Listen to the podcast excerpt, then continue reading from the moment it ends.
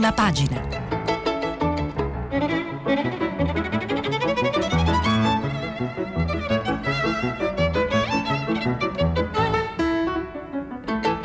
Questa settimana i giornali sono letti e commentati da Francesco Costa, vice direttore del giornale online Il Post.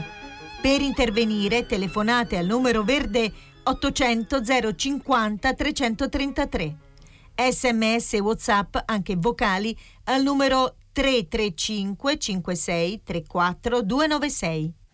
Buongiorno dagli studi RAI di Milano e bentornati a Prima Pagina, la rassegna stampa di Radio 3.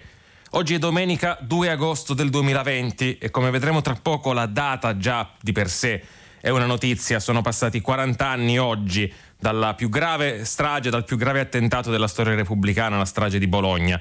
E ne parleremo nel corso della rassegna stampa, ne parleremo sicuramente anche nel corso del filo diretto con voi, perché diversi giornali, devo dire non tutti, ma diversi giornali oggi dedicano molto, in certi casi moltissimo spazio, non solo a ricordare quello che è successo a Bologna 40 anni fa, ma anche a raccontare a che punto sono le, le indagini, per esempio, perché in, una, insomma, in, in un fatto poi tristemente anche familiare noto e comune anche ad altre storie tragiche. 40 anni dopo ci sono ancora moltissime cose che non sappiamo su quello che accadde 40 anni fa a Bologna e le indagini di fatto sono ancora in corso nonostante per esempio alcune delle persone su cui si sta indagando rispetto ai, al fatto di essere dei potenziali mandanti siano, anzi credo tutte, eh, siano già decedute e quindi eh, non è un motivo per smettere di cercare la verità naturalmente, ma è un motivo per capire quanto è amaro oggi questo anniversario.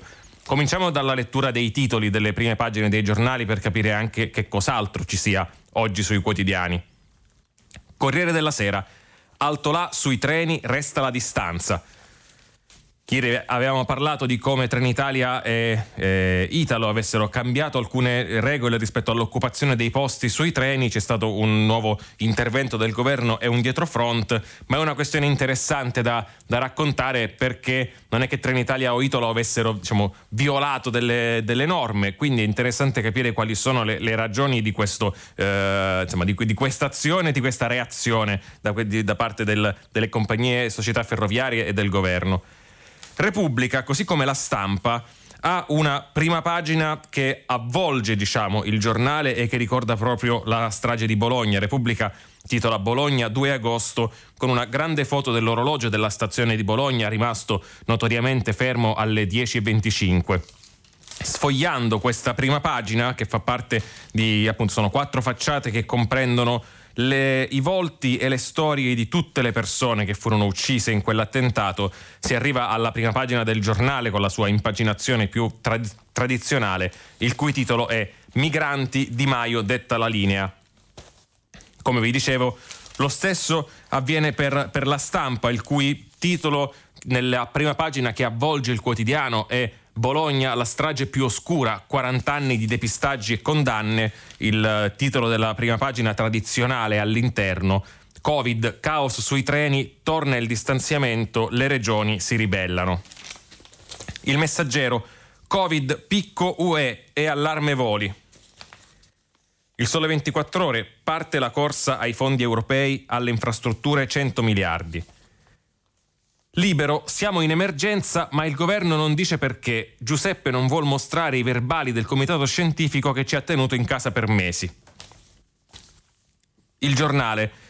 Grillini sotto un ponte, governo sotto un treno per mettere insieme la polemica sui treni di cui vi raccontavo poco fa e di cui vi dirò qualcosa in più tra poco e il, siamo alla vigilia della, dell'anniversario, o meglio, della, scusate, della riapertura, dell'apertura del nuovo ponte di Genova che sostituisce il ponte Morandi ed è una, un'inaugurazione che per diverse ragioni insomma, non sarà esattamente diciamo, una festa e non solo naturalmente nel ricordo delle molte persone morte nell'incidente ma perché per quanto i lavori siano andati molto spediti e insomma e questa è una cosa di cui sicuramente essere soddisfatti il comitato dei parenti delle vittime non parteciperà a questa cerimonia e in generale insomma c'è un, un clima che non è il massimo proprio nel, nella, eh, nei rapporti politici tra eh, dentro il governo, tra le, eh, gli enti locali e il governo, nelle discussioni che coinvolgono la proprietà di autostrade che come sapete fin da, quel, da quell'istante, da quel giorno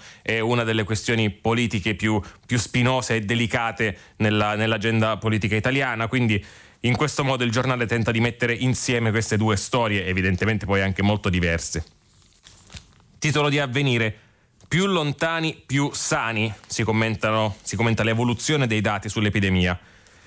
Il manifesto ha una grande foto di una manifestazione che si è tenuta ieri a Berlino e che è stata raccontata da, da molti giornali di oggi proprio insomma, con, con, le fotonotizie, queste grandi fotografie, 15.000 persone strette come sardine e senza mascherine eh, contro, diciamo, negazionisti del virus, contro ogni misura di, di, restrizione, contro ogni nuova norma di comportamento, a, a, insomma, a, rischiando innanzitutto la loro salute, ma sicuramente anche quella di tantissime altre persone innocenti. Il titolo con cui il manifesto commenta questa fotografia è Happy Hour.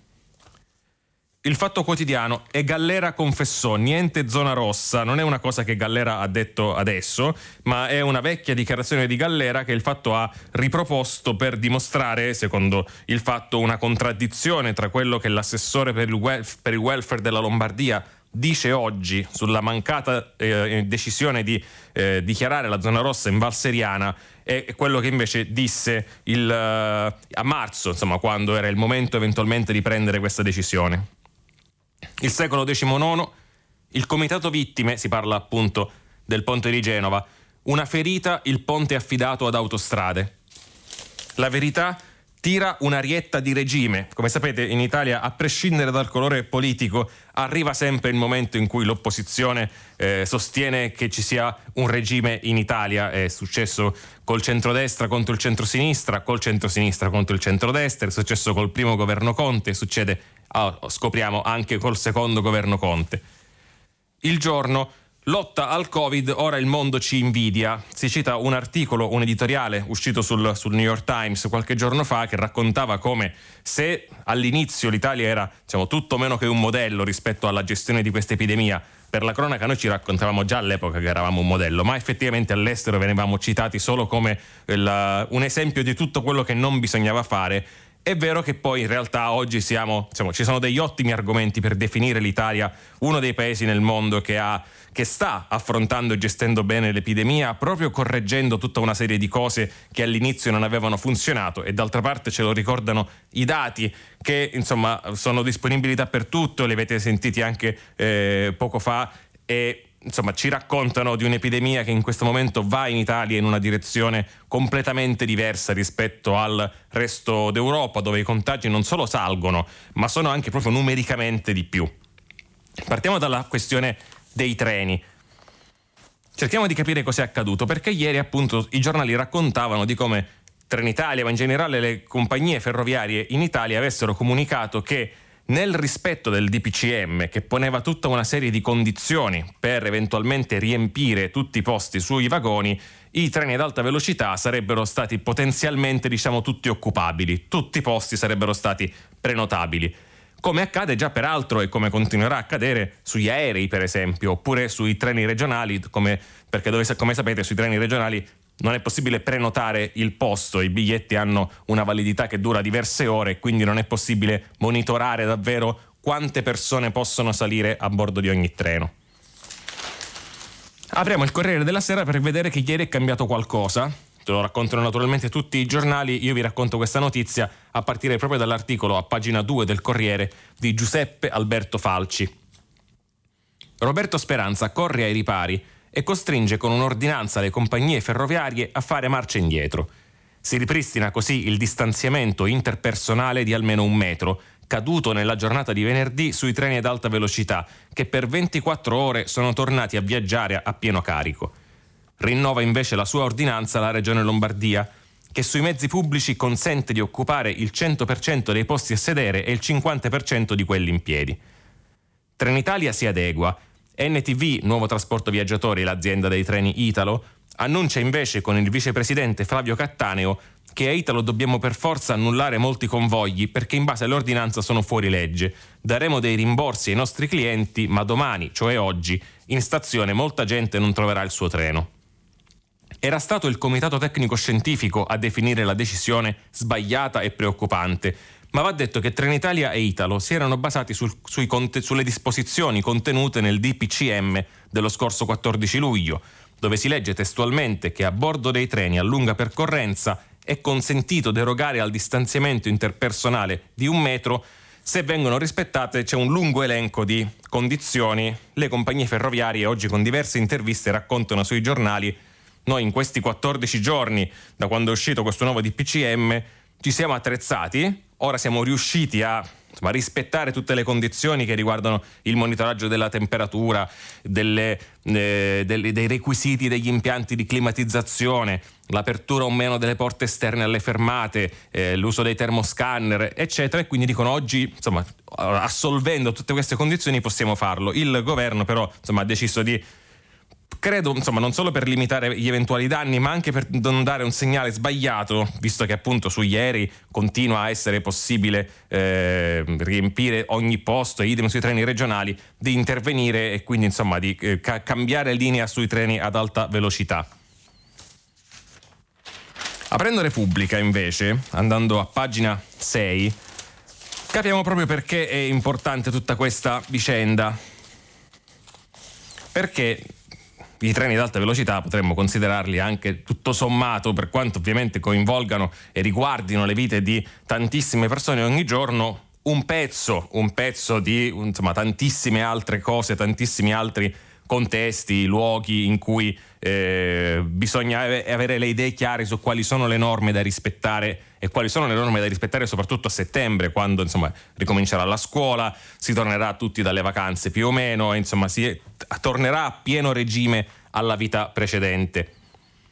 Il comitato, racconta Michele Bocci su Repubblica, pagina 6, ha tante questioni ancora in ballo. Prima di tutto la scuola, che richiederà fino all'ultimo, il 14 settembre, pareri e ritocchi alle linee guida. Poi le elezioni regionali, si vota e si vota naturalmente nelle scuole e ci sono gli elettori che dovranno fare le code ai seggi, insomma si vota per le elezioni regionali, c'è un referendum sul taglio del numero dei parlamentari e poi c'è anche la questione stadi. In generale tutte le regole contenute nel DPCM del 14 luglio sono state prorogate e resteranno in vigore fino al 10 agosto, quando saranno adottate nuove misure anticontagio. Insomma, questa storia dei treni è interessante non solo per i treni in quanto tali, e già basta, ma anche perché è emblematica di tutta una serie di situazioni che contengono un sacco di eccezioni possibili e di ambiguità su cui il governo, mi rendo conto anche con una certa, certa comprensibile difficoltà, deve cercare di però essere il più chiaro possibile perché poi nelle zone grigie, nelle parti derogabili, incomprensibili eh, delle, delle norme si annidano naturalmente tutti i rischi del caso ci richiama su questo fronte al, al, all'attenzione e all'ordine tra gli altri Massimo Galli, l'infettivologo dell'ospedale Sacco di Milano, che viene intervistato dalla, dalla, stampa a pagina 5 da Francesco Rigatelli e insomma dice alcune cose interessanti. L'intervista è lunga, io vi leggo soltanto alcune risposte. Innanzitutto Rigatelli chiede a Galli se questo aumento dei contagi che c'è stato nelle ultime settimane porterà a più casi gravi e più morti. Sì, dice Massimo Galli. È infatti già possibile notare un piccolo incremento dei ricoveri in rianimazione e l'abbassamento dell'età media. Su 100 contagiati il virus ne uccide 3 o 4, la gran parte ha un'infezione lieve e da recenti studi circa un terzo ha pochi o nessun sintomo. Quindi diciamo se aumenta il numero dei contagiati più o meno inevitabilmente aumenta anche il numero dei casi gravi e dei morti e questo è un fatto che abbiamo visto accadere insomma, ormai da mesi non solo in Italia ma anche negli altri paesi del mondo. Questo accade perché il virus non è mutato? Il virus è lo stesso dall'inizio, dice Galli, e sperare che sparisca da solo, come la SARS, mi pare complicato. Lei, crede, lei non crede che ci sia un'influenza positiva di caldo, raggi solari e vita all'aria aperta?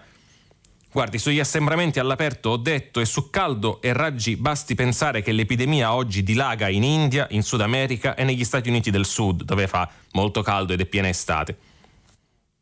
la seconda ondata non dipenderà dal ritorno del freddo, non è questione di stagioni, ma di focolai che non sfuggano al controllo. Che ne pensa sulla polemica sui migranti? È strumentale, dice Galli. C'è molto più virus in Italia di quanto possa arrivarne tra, da loro, anche se naturalmente in un mondo globalizzato ogni singolo ingresso è rischioso. Sull'epidemia, prima di voltare pagina, vi devo due aggiornamenti rispetto a due cose che dicevamo ieri. Il primo lo trovate sulla stampa pagina 23. Ieri avevamo parlato e ne abbiamo discusso anche nel, nel filo diretto, nella seconda parte della trasmissione, dell'app Immuni e di come, non tanto per come sia fatta l'app, ma perché insomma, forse è arrivata tardi, sicuramente è stata descritta eh, in modo ingannevole da, insomma, è anche un po' diciamo fraudolento da moltissimi che l'hanno descritta come un'app che ci ruba i dati, che ci sorveglia in modo completamente infondato. Insomma, questa app non è stata scaricata da moltissime persone e quindi la sua efficacia oggi è piuttosto limitata. Lo raccontava proprio un articolo sulla stampa che vi avevo letto. Oggi il capo ufficio stampa, la capo ufficio stampa della ministra Paola Pisano dell'innovazione, scrive alla stampa e insomma rettifica un po' di cose. L'articolo della stampa raccontava che una signora di Chieti era stata presentata come il primo caso di positività scoperto grazie all'app, ma appunto l'app è completamente anonima e lo, lo scambio dei dati è completamente anonimo, quindi era impossibile. Un altro, un altro racconto è utente, riportato da quell'articolo di un utente di Immuni che ha saputo di, una, di un'allerta ricevuta attraverso l'app da un'altra persona, ma il sistema di Immuni chiarisce l'app non permette allo Stato, ma a nessuno, di, di identificare e di comunicare con chi è entrato in contatto con un caso di positività al Covid, a meno che quella persona poi non si rivolga al medico di base per, per sapere insomma, cosa fare, se mettersi in autoisolamento oppure no. Insomma, il capo ufficio stampa del Ministero dell'Innovazione mette qualche puntino sulle i. Altra coda di un altro fatto di cui abbiamo discusso molto in queste settimane, cioè l'inchiesta sulla mancata dichiarazione di una zona rossa in, in Val Seriana, viene proprio dal Fatto Quotidiano, come vi dicevo ci apre la prima pagina. Qualche giorno fa era uscito sul Corriere della Sera un, un audio registrato durante una delle prime riunioni tra i vertici della Regione Lombardia e tra i vertici del governo in cui si discuteva se a dichiarare o no una zona rossa in Val Seriana, nella Bergamasca, la zona che poi sappiamo è stata per un pezzo importante di marzo e di aprile, forse l'epicentro mondiale della, dell'epidemia. Se Gallera oggi eh, dice, anche rispetto a quel nastro che riporta una conversazione abbastanza interlocutoria, che eh, se ne stava parlando, ma insomma che per loro, per loro Regione Lombardia non c'era nessun ostacolo rispetto a dichiarare una zona rossa, ma doveva decidere il governo, il fatto ha trovato un, un'intervista che Gallera diede a Radio Popolare il 2 marzo del, del 2020 dicendo la strategia che abbiamo deciso di adottare più che quella di fare un'altra zona rossa è collocare in isolamento tutti i contatti diretti e i positivi asintomatici e supportare il loro isolamento facendo in modo che non escano di casa. Insomma, una contraddizione che naturalmente poi di per sé non ci dice nemmeno se eventualmente di chi ci siano responsabilità, ma un altro pezzetto, un altro tassello di una storia inevitabilmente complessa nella quale si intrecciano responsabilità politiche e lì poi insomma si vedrà quanto eventualmente se per i cittadini lombardi quando se ne riparlerà di eleggere la regione Lombardia insomma vorranno cambiare governo della regione e responsabilità giudiziarie perché c'è un'inchiesta in corso. Altra storia molto presente sui giornali di oggi è naturalmente l'immigrazione, anche se non ci sono tantissime novità rispetto a quello che è accaduto in questi giorni, però insomma qualcosa va detto. Lo facciamo a partire dal Corriere della Sera che a pagina 8 ci ricorda che ci sono stati degli altri sbarchi ieri a Lampedusa, circa 200 persone, e questi sbarchi hanno portato a saturazione, ma a leggere i numeri lo era già il, um, il di, di, di Lampedusa, lo racconta Salvo Toscano a pagina 8, lo racconta anche Rinaldo Frignani. Per capire di quello che parliamo, nell'hotspot di Contrada Imbriacola, Lampedusa, ci sono 950 persone, eh, quando insomma, quell'hotspot ha una capienza di 95 persone. Ne abbiamo parlato più volte in questi giorni, a volte diciamo, la difficoltà nella gestione di numeri anche piuttosto limitati non dipende appunto dai numeri in sé, ma dipende dal fatto che le strutture non sono adeguate, nonostante per noi italiani l'immigrazione non sia un fenomeno nuovo e non lo sia per niente, quando non ci dotiamo di strumenti e infrastrutture adatte a gestirlo, creiamo anche le crisi dove non, sare- non sarebbe necessario ecco, trovarsi ad affrontare situazioni così. Ce lo ricorda anche sulla stampa di oggi, a pagina 9, il sindaco di Pozzallo, Roberto Ammatuna, che dà un'intervista ad Alessandro Di Matteo e eh, cita come modello positivo il modello degli SPRAR, i centri di accoglienza piccoli e diffusi sul territorio che sono stati eh, di fatto smantellati da uno dei decreti sicurezza. È giusto tornare, dice il sindaco di Pozzallo, all'accoglienza diffusa degli SPRAR, un sistema che poteva rappresentare un modello di integrazione. Piccole strutture, non megastrutture, che permettono una politica di integrazione con il territorio. Una cosa è avere una struttura con 15 persone, un'altra è averne 3.000 noi abbiamo uno SPRAR con 15 persone in un comune di 20.000 abitanti e i ragazzi sono perfettamente integrati. Su questo tema è interessante oggi leggere il manifesto perché eh, racconta qualcosa in più sulla caserma di Treviso che oggi è uno dei principali focolai in Italia, è una caserma di fatto che è stata trasformata in un, in un centro d'accoglienza, l'ex caserma Serena di Dosson di Casier, piccolo borgo a ridosso di Treviso. L'articolo di, di Riccardo Bottazzo ci racconta che il forte rischio di diffusione della pandemia tra i migranti ammassati nei dormitori comuni dell'ex caserma era già stato denunciato dalle associazioni per i diritti umani sin da metà giugno. Un operatore della struttura, appena rientrato dal Pakistan, era stato spedito a lavorare senza fargli rispettare il periodo di quarantena. Per paura di perdere il lavoro, nella mensa della struttura l'uomo nascondeva la febbre con le tachipirine. Solo al momento del suo ricovero in ospedale è stato scoperto positivo al Covid-19. I migranti hanno organizzato alcune manifestazioni di denuncia del rischio di diffusione della pandemia, ma non sono stati ascoltati dal sindaco, il leghista Mario Conte, che si è opposto a qualsiasi ipotesi di trasferimento e di smistamento degli ospiti in strutture più piccole, minimizzando la questione, invocando un possibile coprifuoco e tacciando gli ospiti di ingratitudine. Il risultato è quello che oggi è sotto gli occhi di tutti. L'infezione si è propagata e ora quasi metà degli ospiti dell'ex caserma Serena sono stati contagiati. Ci sono dei guai che non si possono prevenire, eh? ci sono dei guai che capitano a volte per il caso e per la sfortuna, ci sono anche dei guai insomma, su cui qualcosa in più si potrebbe fare. Sul tema dell'immigrazione vi segnalo anche due cose interessanti che trovate su Repubblica.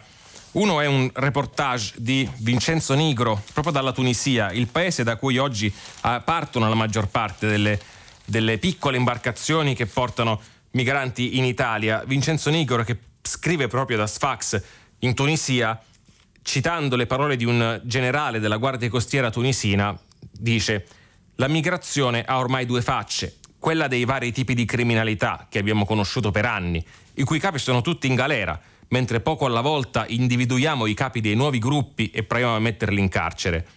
Poi ci sono le famiglie, la gente di un villaggio che si unisce, compra la barca di un pescatore e prova a partire. I ragazzi di un bar che fanno lo stesso con un piccolo fuoribordo. Il racconto di questo colonnello prosegue. Il momento peggiore sono i salvataggi notturni, quando le barche e i gommoni si sfasciano o finiscono in avaria e loro che non sanno nuotare annaspano, urlano, bevono, affogano.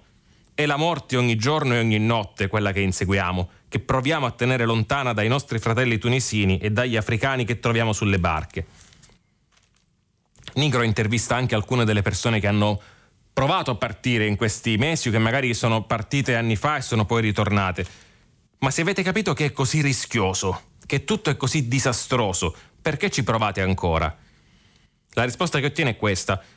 Ho un cugino che era senza domicilio fisso, non aveva nulla ha provato, ha sofferto, ci è riuscito. Adesso è in Italia, ha una moglie e un figlio, lavora come pittore nell'edilizia. Racconta un altro, il mio amico era minorenne, è partito, è arrivato in Italia, la sorella è venuta a prenderselo dal Belgio e ce l'ha fatta. Adesso vive. Vive come se prima non avesse una vita, perché questa non è una vita. L'altra cosa che vi segnalo da Repubblica è eh, un articolo a pagina 3 di Giovanna Vitale che dà un po' di contesto politico intorno a qualcosa di cui parlavamo anche ieri, e cioè questo insomma, particolarmente evidente protagonismo del ministro degli esteri Luigi Di Maio nel eh, non, solo, non, non, solo, e non tanto gestire, ma commentare, comunicare eh, sulla faccenda immigrazione che in realtà, in teoria, diciamo, dovrebbe essere più competenza naturalmente della ministra dell'interno Lamorgese. Nell'articolo di Giovanna Vitale racconta che questa divisione dei compiti, diciamo, questa visibilità di Di Maio, eh, sì, da una parte magari volta, lo raccontano anche altri su altri giornali, a dare un po' più di forza al suo profilo in un momento, come sapete, molto complicato per il Movimento 5 Stelle, ma sia in qualche modo studiata, non sia eh, parte di una rivalità o di un desiderio di mettere in difficoltà Conte o il PD, cosa che peraltro era stata suggerita proprio ieri da un commento di Stefano Folli su Repubblica. Tant'è che, dice Giovanna Vitale, il PD è con lui. Guerini, responsabile della difesa, è pronto a schierare l'esercito per impedire la fuga dei migranti. Ha fatto bene Di Maio a invocare la linea dura, approva il responsabile sicurezza del PD Carmelo Miceli. Il ministro degli esteri infatti prepara l'ultimo colpo a sorpresa, una missione in Tunisia con la Morgese, la commissaria UE per le migrazioni e l'alto rappresentante per gli affari esteri Borrell, il sigillo del suo ingresso tra i grandi d'Europa. Di fatto Repubblica oggi racconta che la linea di Di Maio, cioè piaccia o no naturalmente, è la linea del PD sull'immigrazione e insomma ci siamo abituati a vedere molte cose, anche molte cose strane e improbabili accadere nella politica italiana. Questa, eh, ce l'avessero detta un anno, un anno e mezzo fa, avremmo fatto fatica a crederci. Repubblica, insomma, giornale di riferimento per una, uh, un, un, pezzo della popolazione progressista che in qualche modo si rivede ecco, più nel PD che nel Movimento 5 Stelle dal punto di vista dei, dei valori. Oggi insomma, non, mi sembra di, eh, di, di, capire, ma appunto non eh, posso sbagliarmi, non problematizzi più di tanto questa, questa situazione, ma la descriva anzi come un esempio di stabilità del governo e di una coalizione che tutto sommato funziona anche abbastanza bene. Vi racconto qualche altra storia più piccola prima di dedicare tutta, tutta, l'ultima parte della nostra rassegna stampa a quello che c'è sui giornali sulla, sulla strage di, di Bologna di 40 anni fa. C'è un fatto terribile accaduto ieri a Crema, che oggi viene raccontato da tanti giornali con, con grande amarezza, non solo per il fatto in sé, ma per le reazioni delle persone attorno a questo fatto. Eh, tra, tra, gli altri vi leggo l'articolo di Francesca Morandi sul Corriere della Sera. Una donna fra i 30 e i 40 anni, ospite di una comunità terapeutica psichiatrica della zona, zona di Crema appunto, è uscita, ha raggiunto un campo, si è cosparsa di liquido incendiario e si è data fuoco. Un passante è immediatamente sceso dalla macchina e ha tentato di spegnere le fiamme con un asciugamano da palestra. Intanto però altre persone con il telefonino in mano sono rimaste nel parcheggio vicino al ristorante. Per la donna non c'è stato nulla da fare.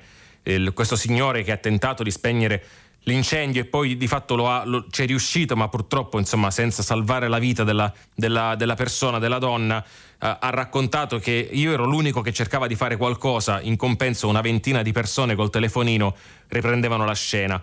La, la sindaca de, della città, la, insomma, ha, ha, ha, come Stefania Bonaldi ha commentato con uguale amarezza, parlando di testimonianza agghiacciante. Io comprendo che non tutti possono avere il sangue freddo e la prontezza per intervenire quando una persona si dà fuoco, ha detto la sindaca.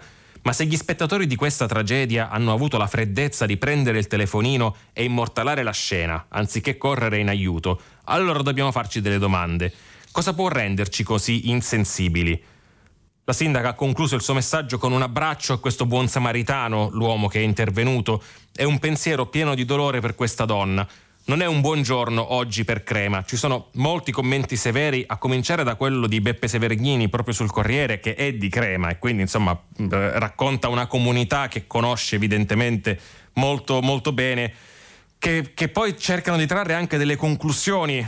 E capite che è molto difficile sulle ragioni per cui davanti a una scena così, così terribile eh, non tanto si possa essere paralizzati, perché quello è, è, è, comprensibile, non tutti reagiamo allo stesso modo davanti a una scena così, così scioccante e alcuni riescono ad avere insomma, la freddezza di portarsi a intervenire, altri no e io non gliene farei una colpa, Severgnini non lo fa, però insomma da, tra restare paralizzati per la paura e prendere il telefonino per scattare delle foto e girare un video e poi immagino cosa? Mandarlo agli amici? Tenerselo come una specie di eh, pornografia horror ecco. C'è una grossa differenza e insomma la mm, fine la, il logoramento dei nostri sentimenti umani che rivediamo in un sacco di notizie più o meno grandi ogni giorno oggi lo scopriamo in questa storia su, su Crema.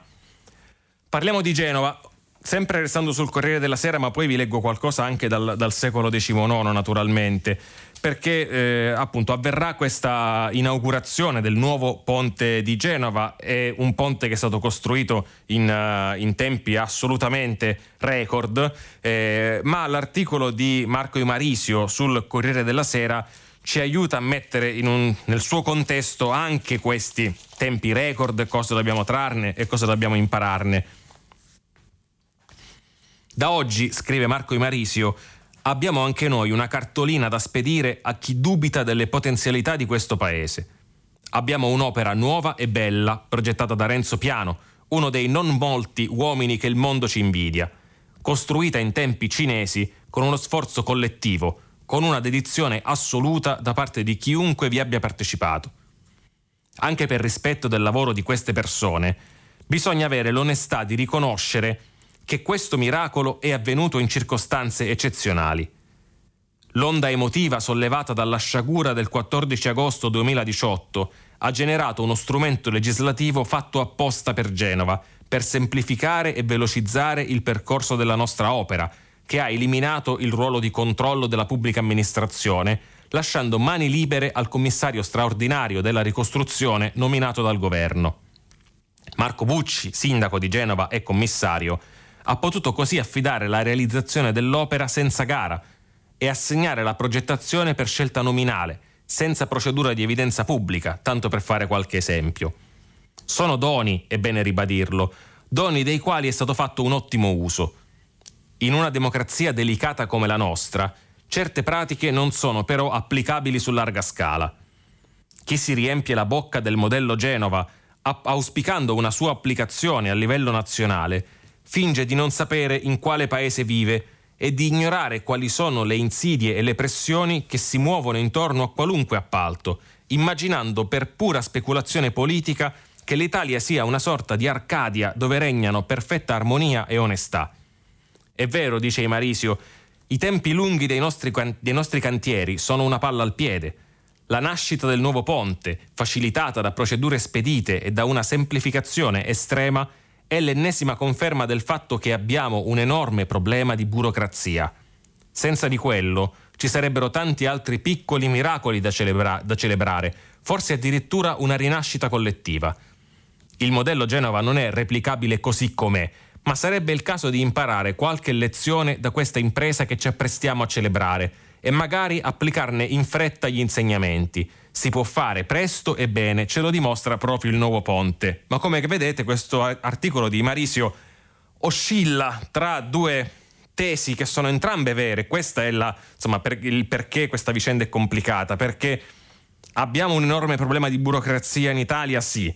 Siamo riusciti a costruire in tempi davvero record un bel ponte, non non solo e non tanto dal punto di vista estetico, ma del, del valore del, de, dell'opera e della sua utilità eh, in poco tempo? Sì. Grazie a delle deroghe che sono applicabili a tutto, a qualsiasi cantiere? No. E allora l'idea che si debba scegliere tra delle gare d'appalto che vengono fatte senza controlli anticorruzione, a volte senza gara d'appalto proprio, perché appunto vengono gli appalti dati su base eh, nominale dai commissari Evidentemente non è un modello sostenibile, dall'altra parte non è sostenibile nemmeno il modello opposto che tra eh, gare, ricorsi e controricorsi, adempimenti e scartoffie di fatto blocca enormi investimenti anche, a volte opere fondamentali per uh, anni, ma a volte anche per, per, più di anni, a volte per, per qualche decennio.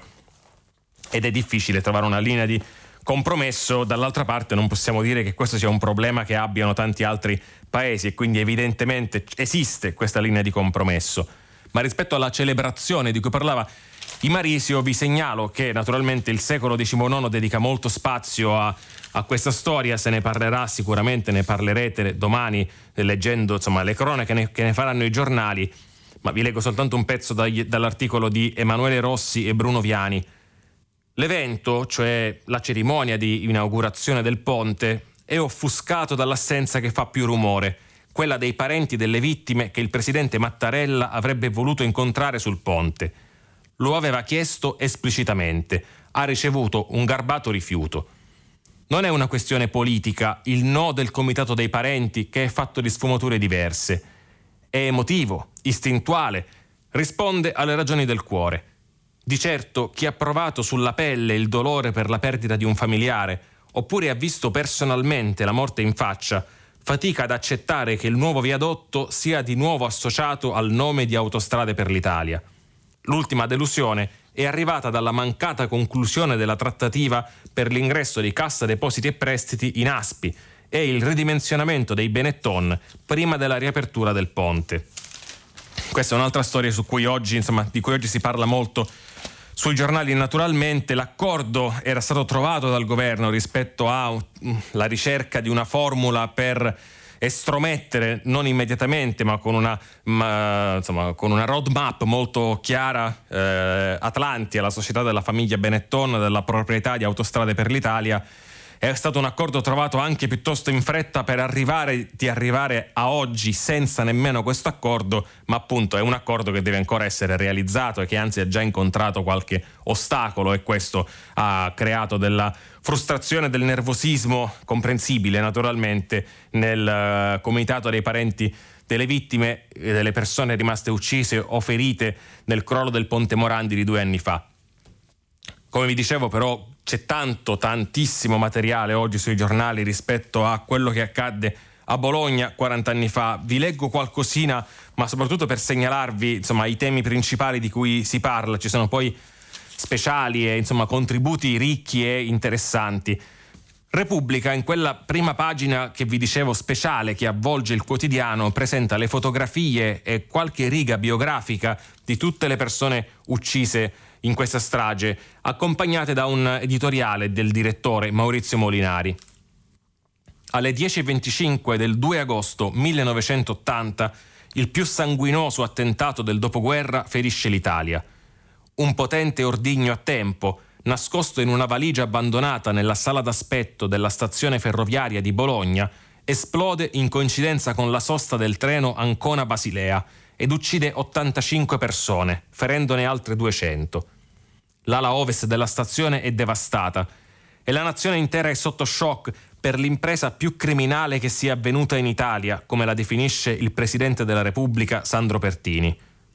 A 40 anni da allora, la Procura Generale di Bologna ha indicato come mandanti Licio Gelli, Umberto Ortolani, Federico Umberto D'Amato e Mario Tedeschi, tutti deceduti, che avrebbero affidato l'esecuzione al gruppo neofascista dei Nuclei Armati Rivoluzionari, INAR, Giusva Fioravanti, Francesca Mambro, Luigi Ciavardini, condannati in via definitiva, e Gilberto Cavallini, condannato in primo grado.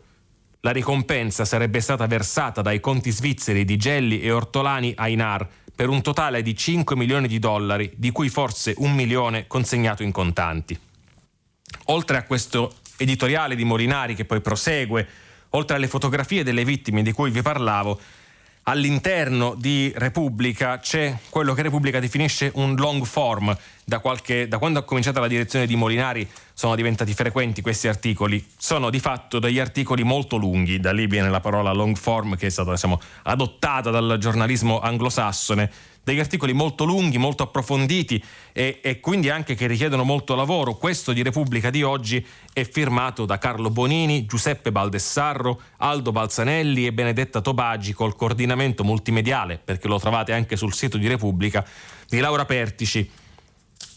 C'è soprattutto su Repubblica un racconto dei depistaggi, un racconto di come le indagini sulla strada di Bologna siano state complicate da depistaggi che hanno visto un ruolo importante di pezzi dello Stato, come si dice. Protagonista principale fu il SISMI, il servizio segreto militare, che usò un'accorta mescolanza di notizie vere e notizie false per confondere gli inquirenti, facendo trovare a volte anche delle, delle armi simili a quelle utilizzate, dell'esplosivo simile a quello utilizzato a Bologna, eh, su altri treni, in altri posti, per portare le indagini altrove. ed è un articolo che ricorda anche la città, eh, il modo in cui la città di Bologna reagì rispetto a quella, a quella strage, una delle immagini più famose, oltre all'orologio fermo è quella della, della, linea di autobus numero 47 con, che fu trasformata di fatto in una specie di, di ambulanza e portò tantissimi feriti e morti eh, nei, negli ospedali. Un'altra cosa interessante oggi su Bologna la trovate sul, sul manifesto in prima, in prima pagina, un articolo di Tommaso Di Francesco, 40 anni dopo, di fronte alla verità. In nessun paese d'Europa si è vista una scena simile e la scena di cui si parla è la scena che avverrà nelle celebrazioni, nell'incontro di, di, di Mattarella con uh, i parenti delle vittime della, della strage di Bologna. Le associazioni dei familiari delle vittime di una strage di Stato che incontrano il capo dello Stato, anch'egli con un fratello ucciso dal terrorismo. La strage di Bologna segna un punto di congiunzione, un architrave di vicende storiche centrali per la vita del paese. Essa connette, attraverso personaggi di spicco del terrorismo neofascista, degli apparati di forza dello Stato e delle organizzazioni eversive come la P2, la prima fase della strategia della tensione, nell'arco di tempo che va dal 12 dicembre 1969 fino all'attentato sul treno Italicus del 4 agosto 74, alla delicata e drammatica transizione dell'Italia nella fase post-guerra fredda. Molti oggi ragionano anche sul momento in cui avvenne questa strage, il 1980. Si pensava che la strategia, la strategia della tensione, gli attentati dei cosiddetti anni di piombo, alcuni più piccoli, alcuni più, più, grandi, fossero in qualche modo superati, che il quadro politico fosse cambiato, ma insomma, per quanto oggi sappiamo ancora poco delle ragioni di queste stragi, non conoscendo con certezza diciamo, giudiziaria i nomi dei mandanti, l'idea che si volesse destabilizzare per stabilizzare oggi viene insomma, di nuovo discussa molto dai giornali ed è una tesi poi adottata oggi da molti storici, per quanto appunto poi dalla pista libanese, la pista libica, i servizi di altri paesi, insomma ci sono state su questa storia tantissime teorie e tesi diverse. Sul Corriere della Sera vi segnalo a pagina 17 la storia di una donna, Lucia Fumaroni, che, fu, che sopravvisse alla strage per quanto riportò delle ferite mo- molto gravi che oggi il Corriere ha, insomma, ha ritrovato e racconta la sua storia e propone anche dei suoi virgolettati.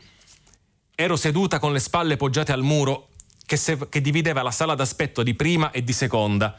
Davanti a me c'erano due bambini tedeschi con una cascata di capelli biondissimi che bevevano una Coca-Cola accanto alla mamma.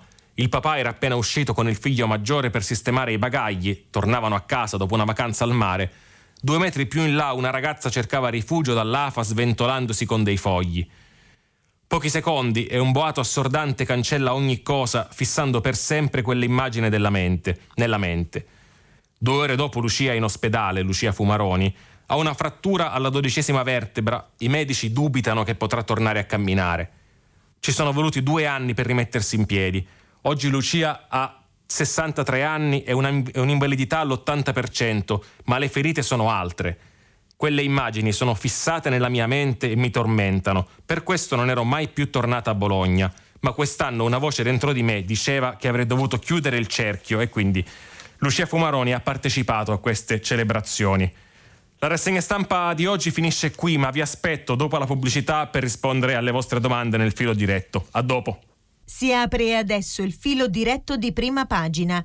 Per intervenire e porre domande a Francesco Costa, vice direttore del giornale online Il Post, chiamate il numero verde 800 050 333. Sms WhatsApp, anche vocali, al numero 335 56 34 296. La trasmissione si può ascoltare, riascoltare e scaricare in podcast sul sito di Radio 3 e sull'applicazione Rai Play Radio.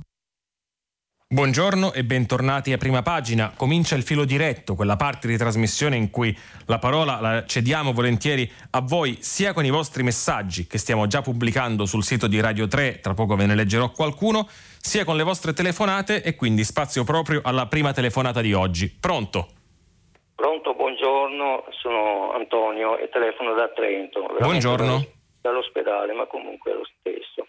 Allora, io ho un fermo immagine eh, di 40 anni fa alla, nella piazza di Bologna, il volto tetro di, del presidente Pertini e la rabbia inespressa della folla ammutolita e, e piangente. E l'altra immagine è il volto di Mattarella, tranquillo, che come primo presidente dopo Pertini, insomma, che si reca a Bologna a manifestare i suoi sentimenti di cordoglio nei confronti delle vittime, nei confronti dei familiari. Io sono un podista che ha partecipato alle varie staffette che hanno tenuto vivo questo ricordo negli anni, in questi 40 anni. Eh, più o meno in tutta Italia queste staffette si sono dimostrate praticamente il, lo strumento di di, di partecipazione e di, di, conoscenza anche delle, della strage e di quei fatti orribili. Ecco, ehm, direi che ehm, in mezzo a questi due eh, grandi presidenti c'è, c'è l'assenza diciamo, della politica, eh, i tradimenti, eh, lo sconforto, la stanchezza delle parole, i proclami inutili e il dolore comunque vivo sempre delle vittime. Ultimamente eh, credo che le cose ancora non siano chiarite del tutto, lo, eh, lo ha detto anche lei insomma, nel, leggere il giornale. E, credo che questo personaggio, che io più che venerabile direi miserabile, Licio Gelli, che ha fatto una parte, la parte diciamo, più importante in questa strage, finanziando appunto i NAR e coinvolgendo i sismi anche in questa, eh, in questi, in, nei soldi che lui ha dato. Eh, resta fuori però, io ho letto, resta fuori un personaggio altrettanto oscuro, no? è noto agli ambienti televisivi perché era più volte eh, chiamato a eh, pontificare con la sua parola il sua, le sue doti insomma, di giornalista che si chiama Ludwig. Anche lui è stato finanziato da Licio Gelli. Ludwig, un personaggio che non meriterebbe il rispetto non solo mio, ma di tutti quelli che hanno subito questa tragedia. E che io mi domando, le domando, ma la RAI, Ludwig, che ha, gli ha concesso di intervenire nei, nei rotocalchi televisivi, osannato come uno che è capace di redimere il mondo, non ha niente da dire. La RAI, Ludwig, finanziato da Licio Gelli. Guardi, ascolti, il, il, il, suo punto, il, suo punto, è chiaro e io intanto, innanzitutto mi associo al, al, ricordo di quello che accadde 40 anni fa, come ho fatto prima, ne parleremo ancora, e alla insomma, rabbia per, per, fa, per il fatto che 40 anni dopo ci siano ancora così tanti punti oscuri allo stesso tempo, insomma, bisogna secondo me stare attenti prima di lanciare delle accuse, peraltro delle accuse così gravi contro qualcuno che non è stato coinvolto nelle, nelle indagini. Se vogliamo parlare del ruolo della P2 in Italia, io sono, lo faccio volentieri. Allo stesso tempo, eh, credo che la, la P2 fu, fu, un fenomeno naturalmente criminale che coinvolse in modi molto diversi persone molto diverse con gradi molto diversi di coinvolgimento. Se vogliamo dire che tutte le persone che ebbero in qualche modo dei rapporti con la P2 vanno considerate responsabili della strage di Bologna, secondo me non facciamo un, uh, un, insomma, non facciamo un favore alla verità, non facciamo un favore alle vittime né ai loro parenti. La, la storia della P2 è una storia gravissima e cruciale nella, nella, nell'evoluzione del nostro paese, soprattutto in quegli anni quando insomma, la, la, la politica fu evidentemente condizionata in modo molto pesante dalla violenza che avveniva nelle città italiane allo stesso tempo, insomma, ehm, tirare in mezzo persone che, che, possiamo anche non piacerci naturalmente, mica dico che deve piacerle Lutvak, ma che insomma, non risulta abbiano avuto in alcun modo dei, dei ruoli, almeno a me non risulta, ma, insomma, ma, credo che non risulti nemmeno alle carte giudiziarie dei ruoli in, in, quella vicenda, una vicenda così dolorosa, ecco, credo che insomma, sia meglio farlo con qualche attenzione in più, poi ovviamente ognuno è libero di leggere e ascoltare chi vuole, non è che debba piacerle per forza Lutvak, ci mancherebbe altro. Prossima telefonata, pronto? Pronto? Buongiorno.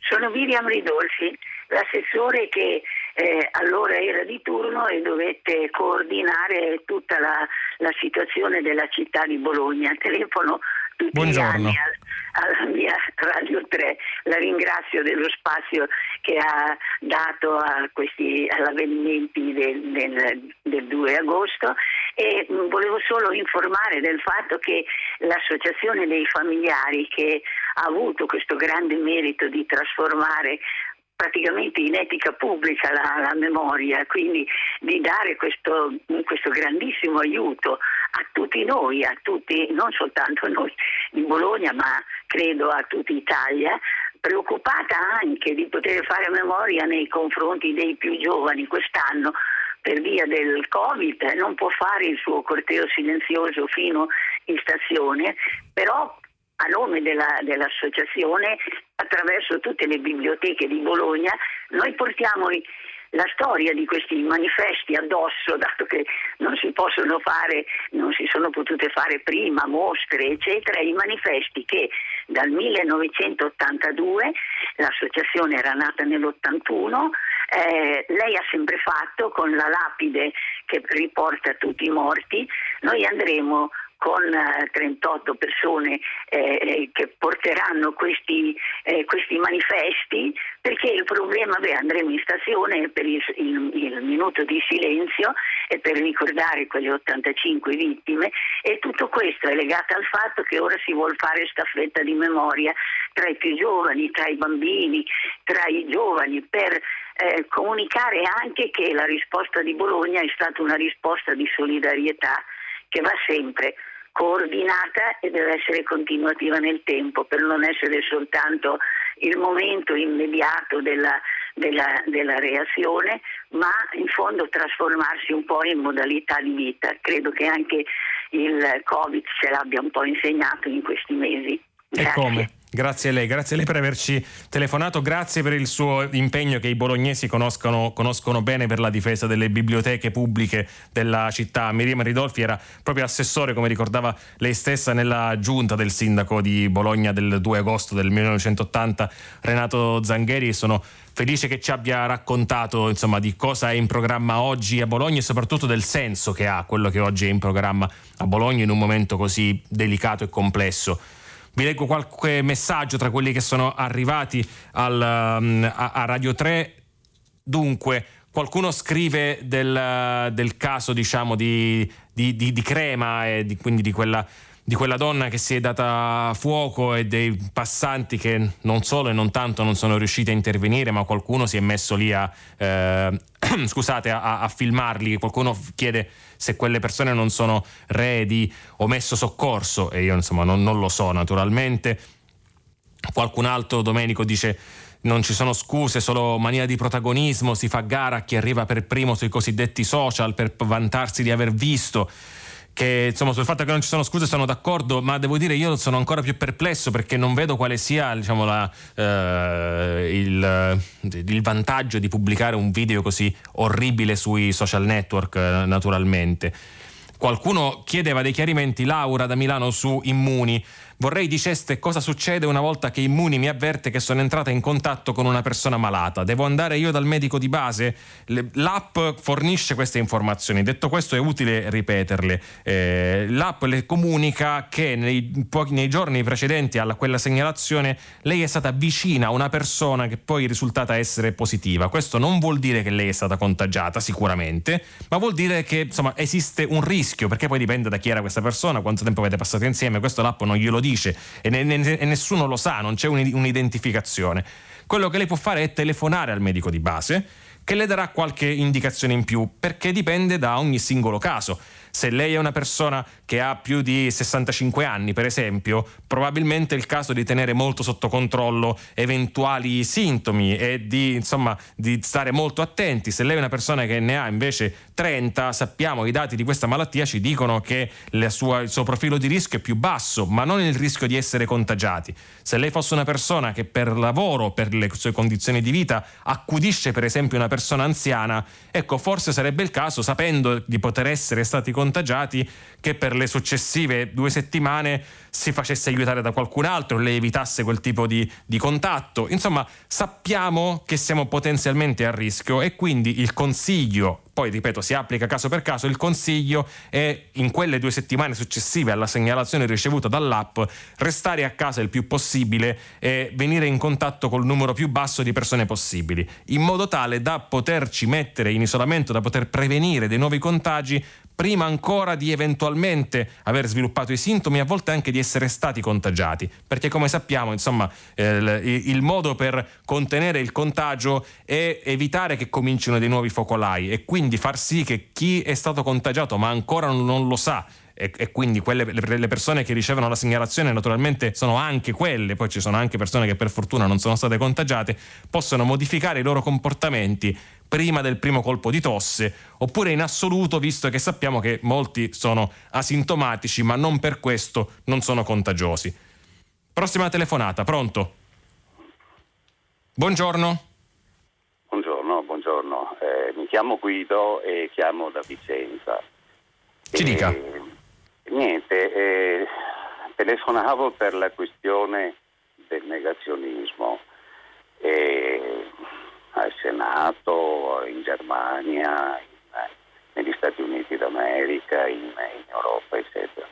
Ma la domanda, poi mia non è neanche tanto una domanda, è se sarà mai possibile entrare nella testa degli altri, entrare, capire anche da che cosa è mossa una idea, un pensiero di questo tipo forse non c'è niente da capire.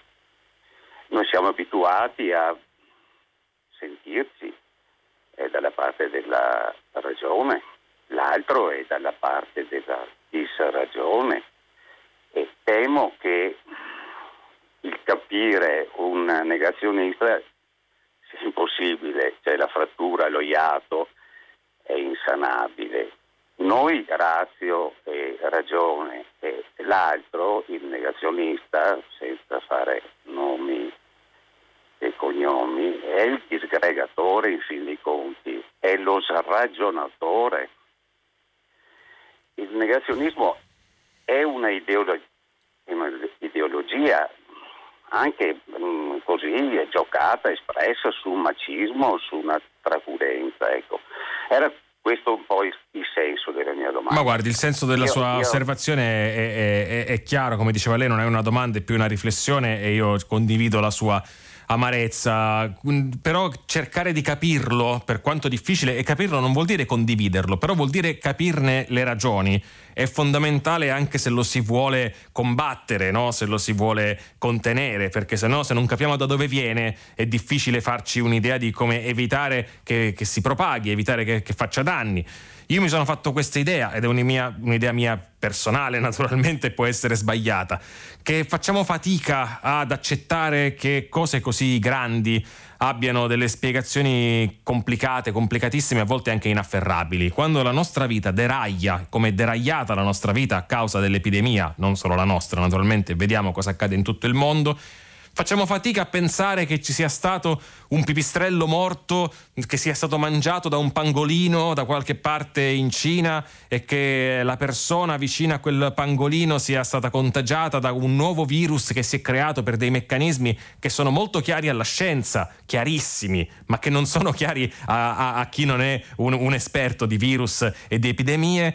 E, e da lì è successo che siamo stati a casa due mesi, che abbiamo perso il nostro lavoro, che il nostro reddito eh, è la metà di quello di prima, che non sappiamo se potremo fare i nostri progetti di vita, i, le nozze di chi doveva sposarsi, i funerali di chi è morto, tutto è stato toccato in modo eh, fortissimo da questa epidemia. Allora è, è difficile accettare che tutto questo è successo per il caso è più facile pensare che sia successo perché qualche cattivo, per esempio, ci ha messo lo zampino, poi per qualcuno è la Cina, per qualcuno è Bill Gates, lì ogni, ogni teoria si spreca. Oppure è ancora più facile pensare che il nostro avversario politico, quello che odiavamo già da prima, il nostro governo, un altro governo, il governo tedesco, il governo americano, nel caso del governo americano gli scienziati, abbia messo in piedi, abbia architettato tutta questa bufala, qualcosa che non esiste per uh, accumulare potere, perché dall'altra parte quello di cui accusavamo già prima il nostro avversario politico, di essere un prepotente, dittatore, quale che sia, eh, da, qualsiasi,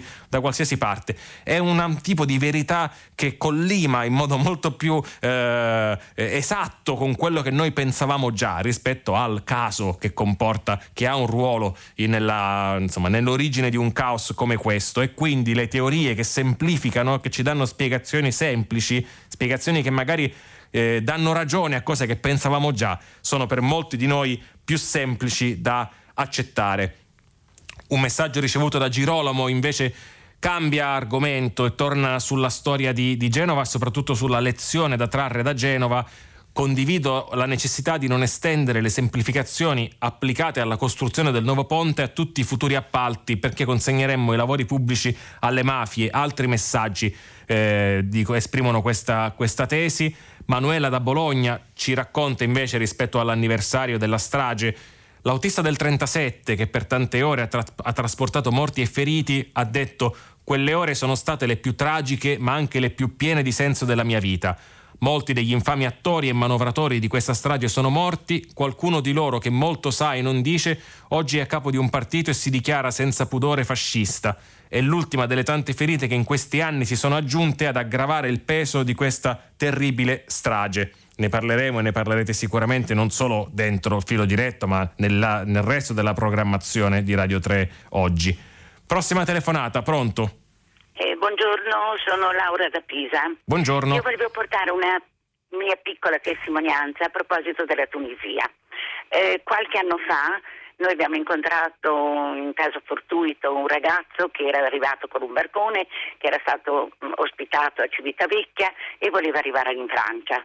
Eh, si è fermato, allora io abitavo a Genova, era, mm, appunto si è fermato a Genova perché aveva capito e sentito che eh, alla frontiera ci sarebbero stati dei grossi problemi.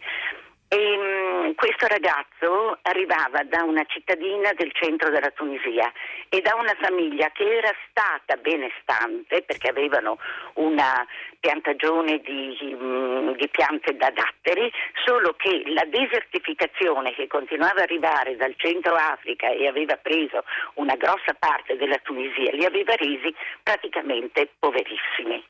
Quindi io so, ho potuto perché poi ho avuto contatti con sua madre e quindi so che la situazione è vera, quindi quello che volevo dire è che noi siamo tutti responsabili di una situazione del genere.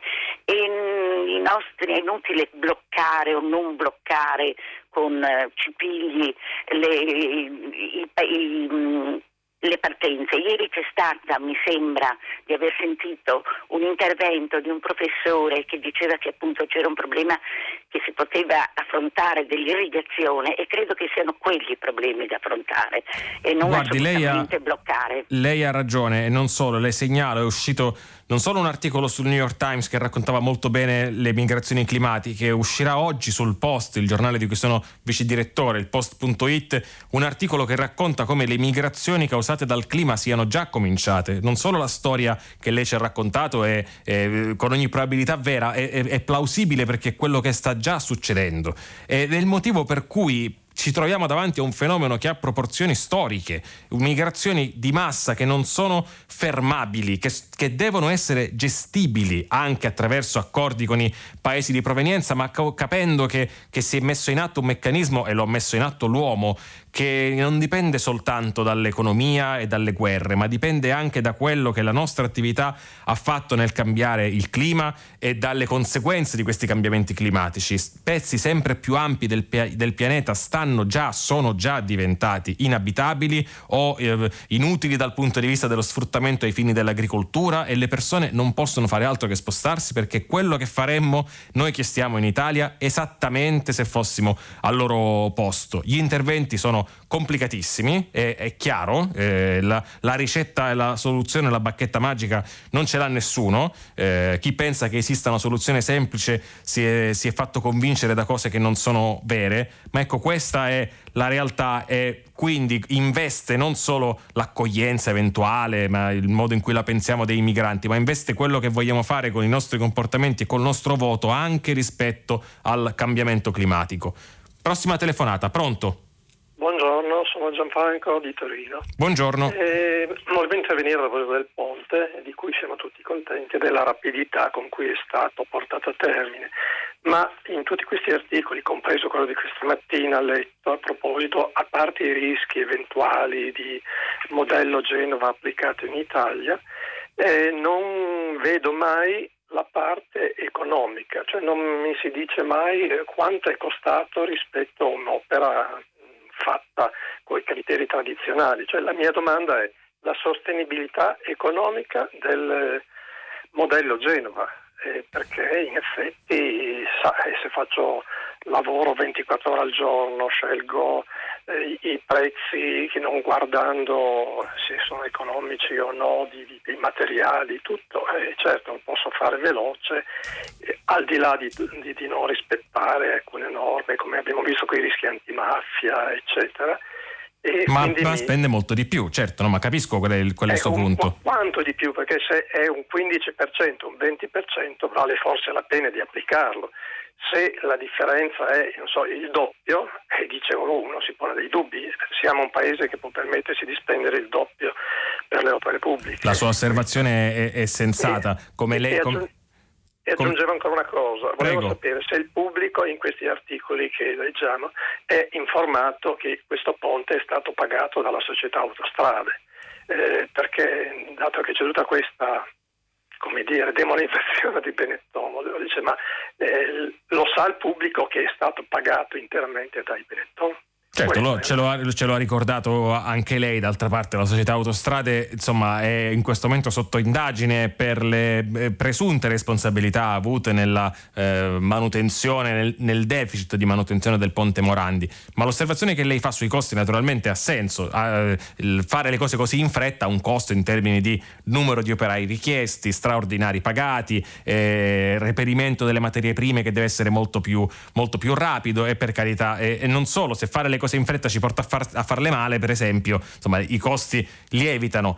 Dall'altra parte lei sa meglio di me che la storia dei cantieri italiani, che è una storia di cantieri lunghissimi che restano aperti per anni, di opere pubbliche che vengono eh, costruite a volte nel doppio del tempo, nel triplo del tempo inizialmente preventivato, non è una storia di risparmi. E non solo perché la mancata costruzione dell'opera in termini di, di sviluppo che poi non, re, non, è possibile ha un costo, sono imprese che non nascono, sono viaggi che non vengono fatti. E quindi se, eh, ricchezza e prosperità che non viene creata ma perché poi la lunghezza dei cantieri allunga e, e fa crescere, fa lievitare i costi stessi dell'opera, che insomma come sappiamo basta guardare qualsiasi infrastruttura, palazzetto dello sport, linea metropolitana eh, costruita in Italia, cifra preventivata all'inizio X, cifra costata alla fine X per 2, a volte anche X per 3, a volte finiscono i soldi e l'opera rimane a metà.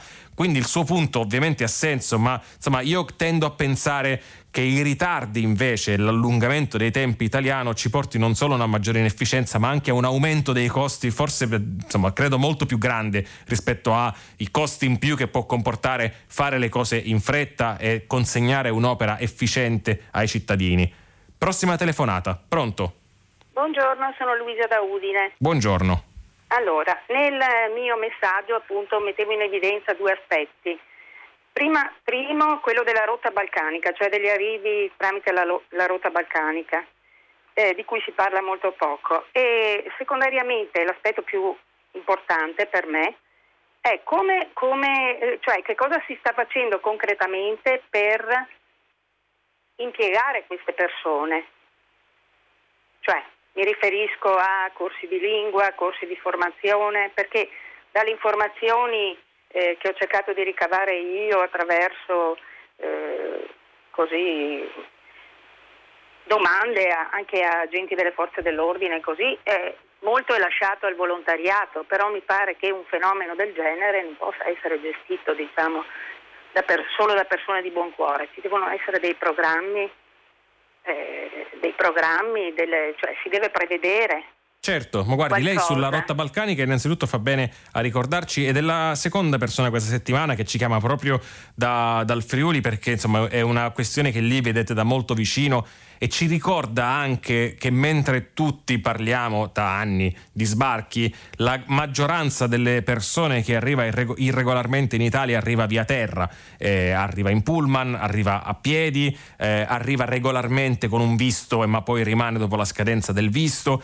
a conferma che l'immigrazione è un fenomeno non solo complesso da gestire, ma molto più variegato di quanto a volte ci appaia pensando che puoi fermare le barche in generale e risolvere il problema, nonostante poi anche quello si è rivelato in qualsiasi quadro legislativo impossibile. Io parlavo su- durante la rassegna stampa dei centri di accoglienza eh, degli SPRAR, dei centri di accoglienza piccoli che eh, sono stati di fatto smantellati da uno dei decreti sicurezza e che permettevano tra l'altro tutte le attività di cui parlava e con sono d'accordo con lei, sono cruciali se vogliamo far sì che questo fenomeno che dobbiamo gestire, ci piaccia o no, non eh, peggiori la- le nostre vite, ma anzi magari possa portare a- le nostre società a essere più, più- più ricche. Perché insomma, in una struttura che ha 15, 20, 40, 50 ospiti, se è grande abbastanza, si può pensare di fare corsi di formazione, corsi di lingua e fino a pochissimo tempo fa, in qualche contesto si fa ancora, ma fino a pochissimo tempo fa era quello che avveniva in moltissimi posti d'Italia, eh, insomma rac- raccontato da più giornali, eh, molte persone abitavano, abitano accanto a questi centri e sanno dei, eh, dei- dei corsi di, di lingua, dei corsi professionali per insegnare a queste persone un mestiere. Una di queste scuole famose e raccontata in molti casi in Italia, per esempio, era a Bergamo.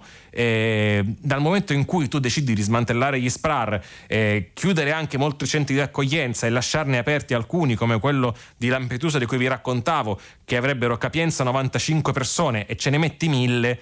Non solo ogni integrazione è impossibile, ma stai creando il pericolo, stai creando il rischio di fughe, stai creando una rabbia in queste persone che è la rabbia che avremmo sicuramente chiunque di noi se ci trovassimo in quella situazione lì e, e- e che insomma non potremmo evitarla, no? Cioè mettere mille persone in un posto che ne contiene 95 da nessuna parte sarebbe considerato eh, intelligente e poi noi finiamo per pagarne il prezzo evidentemente. Prossima telefonata. Pronto?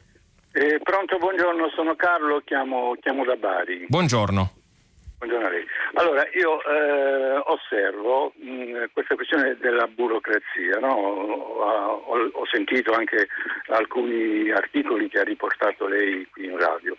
Ecco, io quello che mi chiedo è eh, perché si parla adesso, diciamo, dopo il modello Genoa, eccetera, si è tornato a parlare a tamur battente sulla burocrazia che ostacola le, le attività economiche, che è un freno alla ripresa, eccetera, eccetera. Però di tutti questi commenti, osservatori articoli, nessuno, almeno finora, non ho letto in maniera precisa quali siano, quali sono gli ostacoli della burocrazia all'attività economica. Nel merito, nel merito io li voglio come, come cittadino, io mi devo fare un'idea precisa. La mia idea non, non- non deve essere l'espressione e, e- e l'idea a sua volta del commentatore, io devo entrare nel merito per farmi un'idea, non la devo mutuare da chi già ce l'ha un'idea. Mi spiego? Quindi in questo senso io parlo di burocrazia, ma parlo di comunicazione soprattutto. Allora, lei le conosce, me le può dire, adesso non pretendo per carità, qui brevemente 4, 5, 6 punti.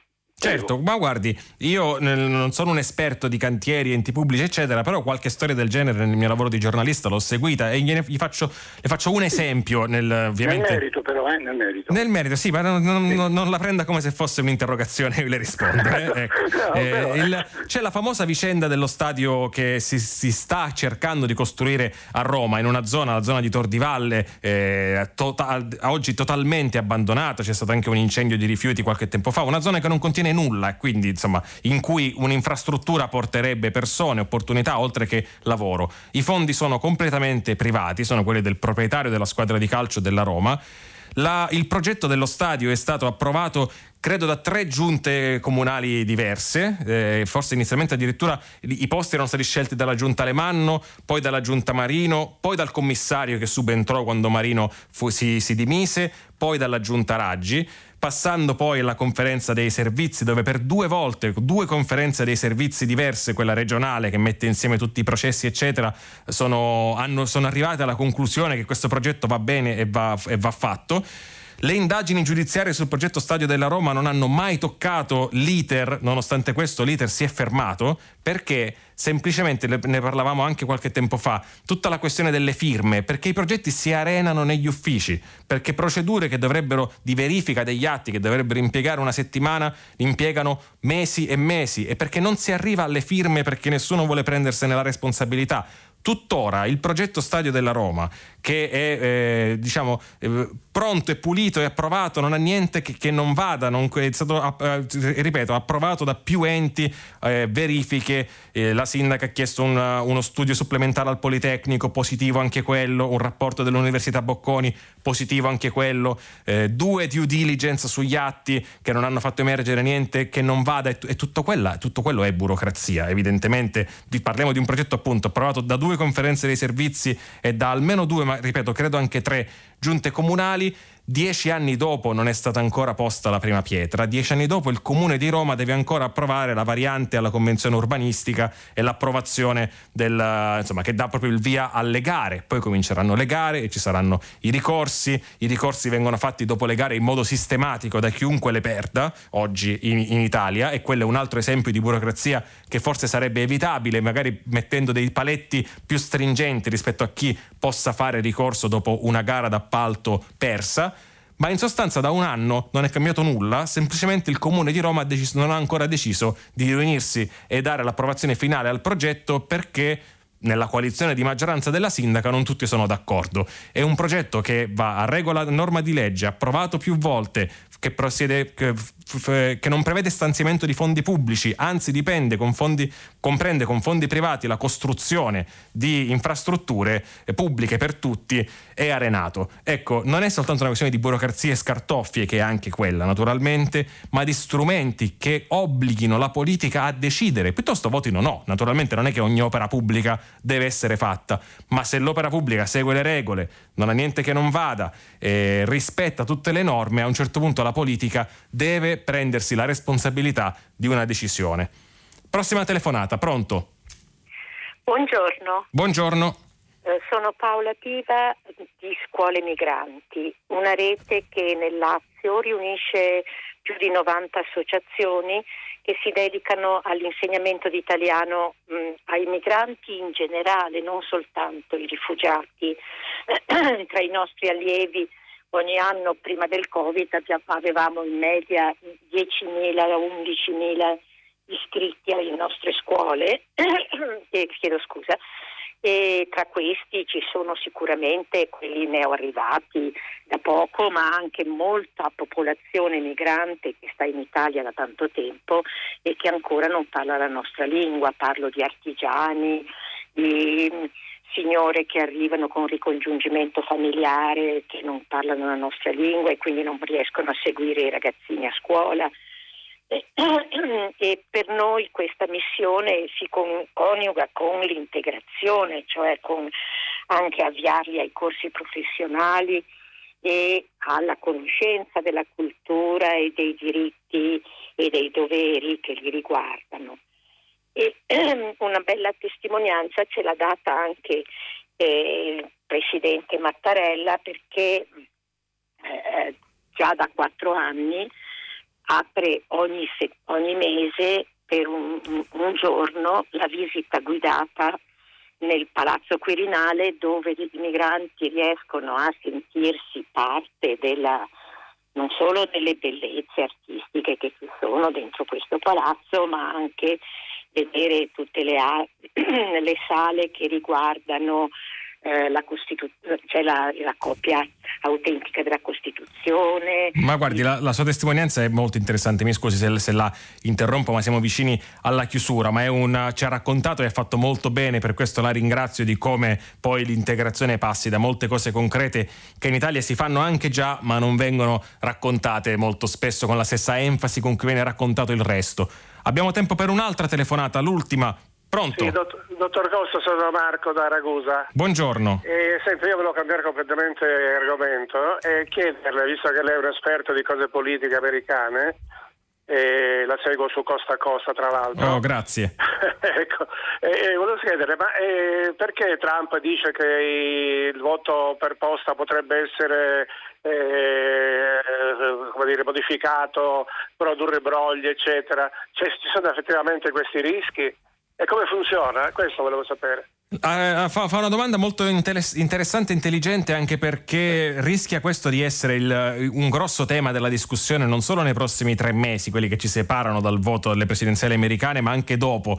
Uh, il voto per posta avviene da anni negli Stati Uniti. Nel, alle elezioni del 2016 un quarto dei voti fu espresso per posta perché gli Stati Uniti non sono fatti come l'Italia. Sono un posto enorme con una densità di popolazione molto bassa e quindi sono un posto in cui a volte il seggio elettorale dista molti chilometri da, da, da casa propria si vota in un giorno feriale, insomma votare per posta permette di eh, aumentare la partecipazione e l'affluenza ed è un obiettivo di qualsiasi governo. E fino a ieri non era per niente controverso, non favorisce un partito o l'altro, ci sono da anni stati americani che votano solo per posta, eh, non comporta brogli di fatto, è più probabile oggi essere colpiti da un fulmine in America che riscontrare un caso di broglio, di, di, insomma, di imbrogli nel voto per posta. Chi vuole votare per posta presenta una richiesta al proprio Stato per farlo, riceve a casa la scheda elettorale e due buste, una busta è anonima, dentro quella busta va infilata la scheda una volta che si è votato, la busta esterna comprende le proprie generalità, in molti casi questa busta esterna va firmata. Viene rispedita la, la, scheda elettorale votata fino al giorno del voto. Si può fare, eh, arriva a destinazione, la spedizione è gratuita, la firma viene verificata, la firma esterna, così come i dati, il timbro postale, insomma si, si fa attenzione che tutto, che niente sia sospetto, che la busta sia chiusa, eccetera, eccetera eh, se tutto è regolare la busta, quella anonima, si accantona e poi insomma, verrà eh, scrutinata insieme alle altre schede dopo il voto. Trump teme che ci siano dei brogli, ma soprattutto Trump, Trump teme che questo eh, metodo possa far crescere molto la partecipazione elettorale, specialmente in quella parte di America che poi i repubblicani e in passato anche i democratici tentano di tenere lontani dai seggi, cioè le minoranze etniche, perché è molto più facile votare per posta in America rispetto ad andare ai seggi. Si conclude qui la mia settimana di conduzione a prima pagina. Io devo ringraziare naturalmente i tecnici di Roma e di Milano, la redazione, la regia e poi naturalmente voi ascoltatori che siete stati come sempre molto vivaci, attivi e interessanti nei vostri interventi. Da domani prima pagina sarà condotta da Luca Mastrantonio, giornalista del Corriere della Sera. Vi ricordo che questa notte, a partire dall'1.30 del mattino, potrete riascoltare tutte le edizioni del mio filo diretto con voi di questa settimana. Grazie e a presto.